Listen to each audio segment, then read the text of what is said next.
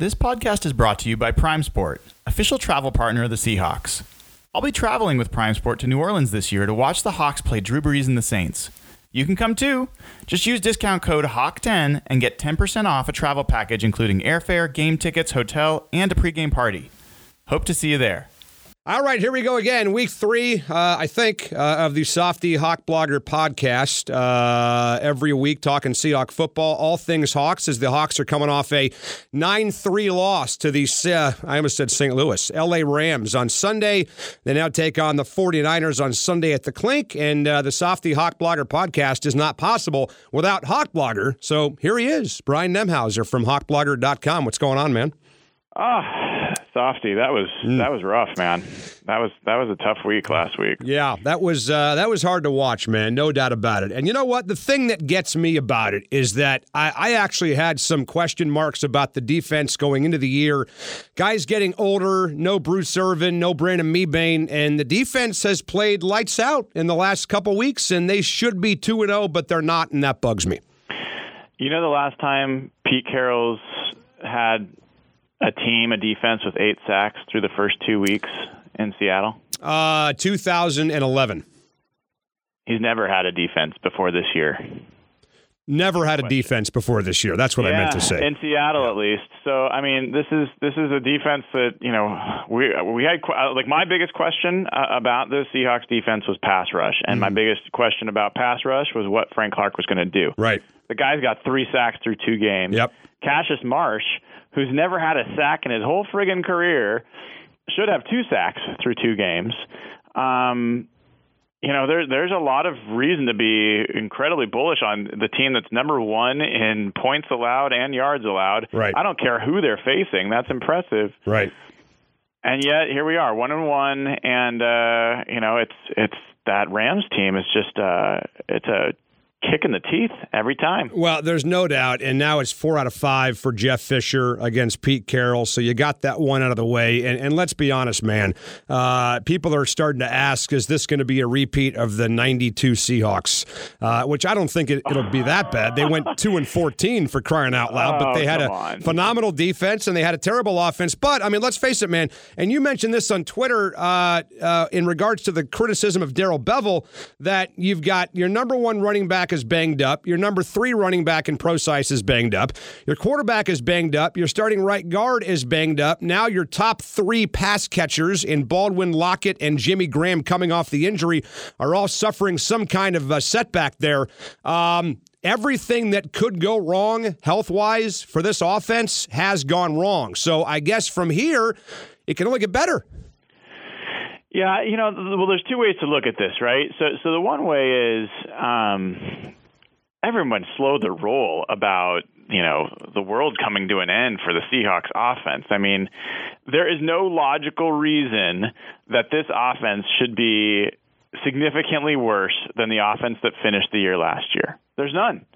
They have they are they're healthier at running back. They're then they, I think they're better qualified. They have better players there. They they are better at the offensive line. As far as I'm concerned, they are a better offensive line this year than they were last year. Um, they have Jimmy Graham back. They have other weapons at tight end. Um, I, so so it's going to be okay. It's going to be okay. So that that is one way to to kind of look at this. The other way is look at the friggin' Patriots. You know, like they're down they're down to like you know Bill Belichick having to play quarterback. J- Julian Edelman might suit up next week. Right. And are you going to bet against them at this point? I mean, they went in there with Jacoby Brissett last night and shut out the Texans. Put up 27 points. Yeah. And they did it by actually getting turnovers on special teams and turnovers on defense. And, you know, it's like the Seahawks with Russell Wilson, even if it's a hobbled Russell Wilson, should be able to score more than nine points. Yeah. Well, you know what? Look, uh, I mean, the Patriots, first of all, uh, they're a win over Buffalo, who's terrible, away from going 4 0 without Tom Brady. Unbelievable. Which should scare the crap out of everybody in the NFL, number one. And then number two, uh, I, I just think it just goes to show you, not that we needed any reminder of this because we already know it, how valuable Russell Wilson's athleticism is to this offense. And when he can't run, the whole thing goes to crap in a hand bucket, man. Uh, and you're talking about an offensive line that's not playing well to begin with. But okay, what's the best friend of a mediocre to below average offensive line? A quarterback who can improvise and make things happen. And right now, we don't have that. Yeah, I, I think you're right. I, I think you're right, but I, I'd, I'd add to that, like, look, everyone's looking for a scapegoat, and I think you have to when your your offense scores 15 points through two games. But you know, yes, it's not any one thing. If I was to have to point the finger at something that has been uh, the most egregious from my point of view. Mm-hmm. It's been Darrell Bevell. Like mm. I'm not looking to say he is the reason mm. for all the other stuff we've talked about. Injuries are real and they have an impact. I think he's been out coached two games in a row. I How? don't think he's How? come out with a look. The the the Dolphins game. You know, there was not a single play almost where you saw people running free. You did not see the Dolphins surprised by almost anything the team did. Um, you heard well, I will just say that, that there's there's a reason that the, I think people in the in in that locker room feel the same way, and and then I, I I think you get to the second game and much more the same. I mean, I I think there was not a single play where you looked and said, okay, Bevell put them in a great position to, you know, have an advantage. And I think his play calling rhythm was just off. He's been thrown off by this kind of dogged need to to follow this certain pattern with how they they run plays. I mean, to run a to to run the ball on the second play of the game after you lost 2 yards on the first it's weird. It's mm. weird to to come out in the second half after two successful runs by Christine Michael, yeah. 16 and 10 yards or yeah. whatever it was, yeah. and then have Alex Collins come in and run him two times in a row. What the hell is that? Well, that that, that doesn't make sense. And it's like, come on. We've seen when this team makes progress. When is it? At the end of halves. And guess who's calling plays at the end of halves? Russell Wilson. Yeah.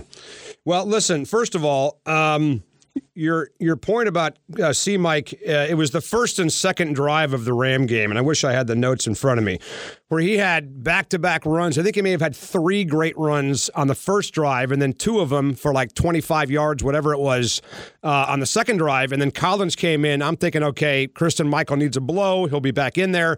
And I think he carried the ball maybe one more time in the entire second half after that drive you're talking about. So mm-hmm. that I totally get. But I would also say that when they were down there in the red zone and Russell went to that fade route to Jermaine Kearse, which tell me the last time Jermaine Kearse caught a fade route for a touchdown. Oh, God. Okay, honestly. Darrell Bevell puts the Seahawks in a situation where Jimmy Graham has one on one coverage yep. with a corner, and Russell's not even looking his way. So, look, I, I get the criticism of Darrell from the perspectives that you're talking about. The run game is certainly valid in that game. But if they get that touchdown, if Russell looks Jimmy's way, and I would trust Jimmy on a fade route a thousand times more than I would trust Jermaine Kearse, that's a touchdown, and that game may have turned out differently. Softy, softy. You you were at the press conference, I'm sure, when when Bevell was talking this. I don't agree with what he said. I think he's he crazy. Said, he said that that Russell made the right call right. based on the play that was called. I don't agree and, with that. Yeah. Well, you know, here's what that here's what no one really followed up with because we're a nice market here. In By the way, just, not New York. Just for the record, I was not there. Okay. Okay. All right. All right. I, I, was on the air doing a show. You heard it though. You heard it. I did. Yes. So you know the implication of what Bevell said there, and we should catch everyone up. He basically said on the play at the goal line when Russell Wilson threw the fade to, to Jermaine Kearse and Jimmy Graham was running alone up the middle of the field one on one, was it the right play for, for Russell to go to Kearse? And and Bevell said multiple times Russell made the right call. You know, based off of the play that was called, he made the right read. He threw it to the right place. What the implication of that is, it's the wrong bleeping call. The wrong call was made. That is Darrell Bevell's responsibility to say, you know what? I am going to figure out a way to get Jimmy Graham isolated, and I'm going to make him the primary read. Because look, I'm going to keep coming back to that Patriots game last night. They're starting Jacoby Brissett against a pretty good Texans defense. And yeah. what did they do? They put their players in position to succeed. They didn't ask Brissett to do anything he couldn't do. They built a game plan around that. They adjusted, and they were like little short throws. They were easy plays. I refuse to believe those same plays aren't available for the Seahawks with Russell Wilson at quarterback. It's Let- just rid- ridiculous. Let me let me just maybe play devil's advocate for a second. Uh, your your response to Bevell's uh, insistence that Russell made the right read there. It's also possible that Darrell is just not in the mood to toss his quarterback under the bus in, in that situation. And look, I mean, we we've seen him do that before. He's been semi critical of Russell, as has Pete Carroll at times in the last maybe year or so. So it certainly is possible that Darrell just didn't want to throw Russell out there and uh, and criticize him with the media. But I don't know, man. I mean, even if Jermaine's the primary read, uh, Russell has a chance to go somewhere else, and he didn't do it. So look, I mean, I just Brian, I'm sure you'll agree when you're averaging seven and a half points a game, it really is on everybody. It is. It really is. You know, I mean, the offensive line, like for uh, example, yesterday on the show, we were talking about the idea of going out and making a trade for Joe Thomas with the Browns, okay? And who knows where that's going. I'm sure the Hawks have inquired. The Browns, for whatever reason, seem to be just stupid and arrogant about the insistence on hanging on to him when they're terrible and going nowhere, but whatever. Uh, imagine if they made a trade like that and they get Joe Thomas at left tackle. And then Germain Ifedi comes back at right guard, and J'Marcus Webb is back on the bench. How much different does this offensive line look if they can pull off a trade like that and get Germain Ifedi healthy again? It looks totally different. It does. It does. And and I would say it's not going to happen, but I would never say never with this I would agree with you. Yeah, with this yeah, group. You yeah. know, I, I, and and I think that we have to also be realistic about Ifedi coming back. I'm I'm as bullish on him as anybody else, not because of that. I think he's great. I think he could be. But because I think just the removal of J'Marcus Webb, it's like removing Cary Williams from the secondary last mm-hmm. year. Like. Right. there's there's addi- addition by subtraction there. So, but Ifedi's a rookie. He's going Yep. to make mistakes. Oh, yeah. He's going Yeah. he's going to have problems. So, you know, that group's. I think that group is getting more criticism than and way more criticism than is merited Hmm. for the problems that are going on. I, I think that if you look at that Rams game, they had nine quarterback hits. The Rams had nine quarterback hits. They had two sacks. You look at the the last three years of Seahawks playing the Rams, every single game the Rams have had at least two quarterback hits and at least uh, sorry, at least seven quarterback hits and at least three sacks. In most of those games, they're talking about seven sacks, six sacks, thirteen quarterback hits, and this was just last year with, with the line. This even happened Yeah. in 2013. So I- don't want to hear that the line and, and Christine Michael averaged six yards of carry. He's averaging five yards of carry on the season, which is number one in the NFC. So there are plays there and, and, and yards to be gained. It's not all on the offensive line. Uh, you're right. It's not all on the offensive line, but I think a lot of it is on the offensive line. And I would put it on John Schneider and Pete Carroll for putting that offensive line out there. Uh, I mean, look, you know, uh, Bradley Sowell's doing the best he can. J'Marcus Webb is doing the best he can. These guys should not be starting for the Seahawks. Bradley Sowell is not a real left tackle. J'Marcus Webb is not a real right guard. I don't know how much stock you put on the Pro Football Focus player rankings, Brian, but these guys have uh, Bradley Sowell uh, rated as the 61st best tackle in football. Gilliam at 66 and J'Marcus Webb at 69 when it comes to guards, which basically makes J'Marcus Webb the worst guard in football. And I'm I'm with you on the Germain Ifedi thing. Look, he's a rookie. Who knows how the guy's going to play when he comes back? There's going to be some learning curves and growing pains with him. But clearly, the Seahawks believe Germain Ifedi is a better answer than J'Marcus Webb because the guy won the job in camp. Yeah, he. Well, gosh, I mean, uh, Right? I don't want to get too uh, too harsh here, but there's a lot of guys that are better answer than J'Marcus Webb. So I, I think I think we can do Yeah. better there for sure. I've never been a fan of that signing from the moment it happened, and and honestly, I wasn't a huge fan of the Bradley Sowell signing. But over the course of training camp and the preseason, I, I think that he's an okay player. I don't think that we're great in a great shape uh, shape to have him as a starting left tackle. But you know, look, I, I'm going to trust what I saw in the preseason and during training camp. I've watched these players for years. Um, doing one v one drills and pass blocking drills. I've watched them um, in preseason. I've watched those the, these different lines the Seahawks have had, and this line was well ahead of where those lines have been the past couple years. In the preseason? Yes. Oh, there's no doubt. And I think, No doubt. I think from a run blocking perspective, I was seeing push by that line that I hadn't seen really ever from a, a line with Pete Carroll.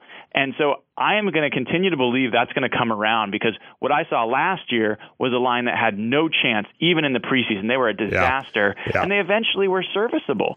So, so this line, I, I'm just confident they're going to be okay. It's not a four alarm fire from my perspective. Well, my my concern about the line is this: is, is that there's only really two guys on that offensive line right now that I feel good saying, okay, they they should improve, they should get better, and that's Mark Glowinski and Justin Britt. I, I think everybody else, for the most part, they are what they are. I think at this stage of his career, J'Marcus Webb is what he is. I think at this stage of his career, Bradley Sowell is is what he is. Uh, I Garry Gilliam to me, I mean, my God, Pete Carroll was talking about this guy over the offseason like he was the next Walter Jones. And not only is he not playing left tackle, he's now playing right tackle. So I don't know, man. It's got to get better, and hopefully it will get better. But now the Niners on Sunday, uh, and speaking of owning somebody, uh, for as much as Jeff Fisher has owned Pete Carroll in the last couple years, uh, the Seahawks, man, how about this? Going back to that Christmas Eve game in 2011. This is five years ago. Right, it's ten games ago against the Niners. The Hawks are now seven and three in those ten games. They've won five in a row, seven and one in the last eight, and during that ten game stretch, the Niners are averaging eleven points a game. And the quarterbacks have been terrible. The uh, the combined passer rating for the Niners in those ten games against the Hawks, going back to 2011, is 65 with eight picks. So I mean, look, hopefully this Sunday we see what we've seen before, which is the Hawks just dominate these guys. Yeah, that's the hope, and you could throw in there as well. Pete Carroll's had some pretty good luck against Chip Kelly. Um, he sure know, did. Yeah, at, at USC, think, right? Yeah, even even when he was with the Eagles, I mean, it was what was it two years ago mm-hmm. um, that they just smoked uh, the Eagles in Philadelphia. So I, I do think that there's reason to be optimistic. I, I felt like there was reason to be optimistic last week. I mean, honestly, if you'd put a gun to my head last week, I, I even with all the problems the Rams have always given us, I thought that was going to be the moment that the Seahawks won by you know a touchdown or two and they didn't do it. This week, I mean, this 49ers team has flaws everywhere. Yeah. Um, you know, but they also are, you know, sixth in the NFL in turnover margin. They they've created some turnovers. They've, um, you know, they protect the quarterback pretty well, although they're missing Anthony Davis this week, so we'll see if that helps. Um, and you know, they're putting up 27 points a game. It's amazing to me. 27 and a half points a game is ninth in the NFL. There's a lot of scoring going on. So, yeah. Um, look, I think this game, more than anything else, more than usual, is going to come down to turnovers. And the Seahawks, for God's sakes, they didn't take the ball off Case Keenum, which is mm-hmm. just ridiculous. Yeah, but they come in bunches, though, Brian. Don't well, you know that by now? That's what we hear. They've, they've, Does that drive you nuts, by the way? The way it drives me nuts. I told Michael Barrow on the show on Wednesday, hey, that's great, but can we spread those out a little bit? Yeah, well, and how is it that they come in bunches for the Seahawks, but you know they're pretty consistent throughout the year for the Cardinals. They're pretty consistent throughout the year for the Patriots. So, you know, there is something to it, and Pete Carroll would tell you that's something that they can control, and if they can control it, you know, I'd like to see it because because the the turnovers really have been a different story since 2013. They just haven't yeah. been able to take the ball off teams. Yeah and it's not just the Seahawks' fault, but it doesn't matter. And, no excuses. They got to do it. They got to get the ball off Blaine Gabbert, and they have to stop turning the ball over themselves. You know, that's another story here. I mean, the Seahawks have had turnovers in their first two games mm-hmm. that, you know, could have been the difference in the first and definitely were the difference in the second. No doubt. Yeah, killer turnovers and uh, stupid flags, okay? Ugh. I mean, just ridiculous. And, and, heck, I'll even go back to the Rams game on the first drive, the uh, face mask on Kam.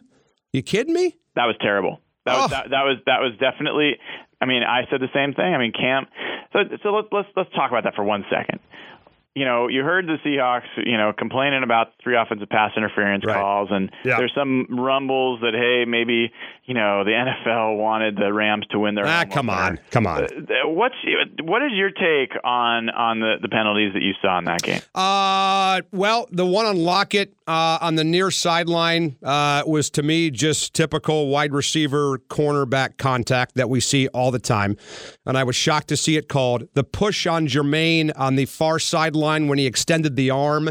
I think when you extend the arm, you're inviting a flag, uh, to be honest with you. Uh, those two, I think, kind of stand out. The third one, uh, which I think was also on Lockett, is that right? Uh, looked kind of a 50 50. I just thought the first one on Tyler uh, on the ball thrown down the sideline, uh, we, we, we see that stuff all the time. But you know what? When you stick your arm out and you literally plant your palm on a defender's chest and then you back off, that, that's going to get called. Yeah. Yeah, I mean, I think all the calls were questionable. I thought that the, there were plenty of calls that could have gone against the Seahawks that were not called as well. Mm-hmm. I thought Bradley Sowell was offsides half that game. Yeah. How about Sherman starting. in the end zone? Sherman absolutely grabbed Kenny Britt on what should yep. have been, you know, uh, first and goal. So I just thought the refs were terrible. I don't think anything was specific to the Seahawks. And you know, I, I even hate hearing that conversation come up. You know, we've we've been through that in 2005. We know, you know, blaming the refs, all that gets you is is nothing. So, anyway, I.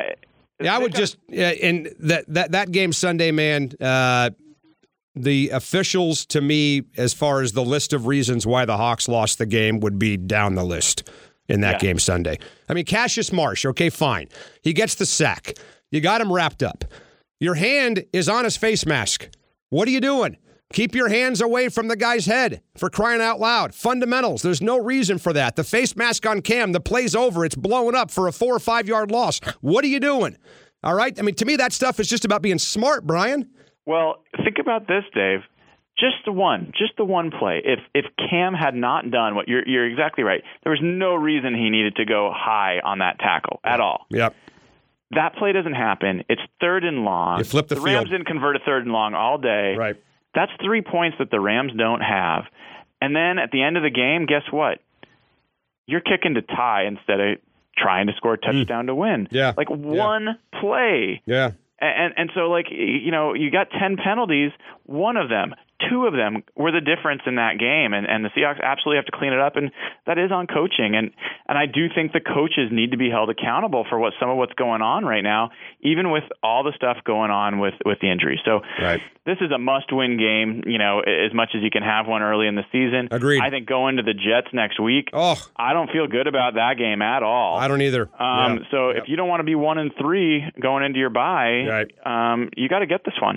No, I'm with you, man. No doubt. All right, buddy. Great stuff. Uh, where are you at this weekend for the game, by the way? Home? Well, um, I'll be there with with uh, friends and fam, and I do want to give a quick comment that uh, you know I, I wrote about this, but um, working with some of the players on the Seahawks, um, trying to get the fans involved with what's going on uh, with you know police and with minorities and what's happening in the streets. And so I'm just asking folks that, that want to join. Um, step one is just uh, link arms, um, join the team, and, and showing community support and, and support for getting this figured out. It Doesn't have to be about taking sides. It Just has to be about that we're committed to figuring out how to make yeah, this better. Yeah, so yeah. Um, that, that's one, and, and two, um, I would just say. Uh, uh, you know, let's be smart. You know, hopefully as we do that in the stands, that people uh, are respectful of each other and and uh, it doesn't turn ugly. Well, Michael Bennett, you heard him yesterday. He said we need more white guys for the cause. I'm a white guy. You're a white guy. I think he's talking to you and me.